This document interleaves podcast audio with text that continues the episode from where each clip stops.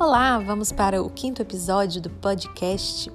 Dessa vez eu vou falar um pouco sobre a minha opinião sobre os preenchedores faciais na harmonização facial. Em meio a tantas polêmicas, eu vou falar um pouquinho do meu ponto de vista e de como eu lido com esse tipo de tratamento no meu consultório. Confere lá que tá bem legal.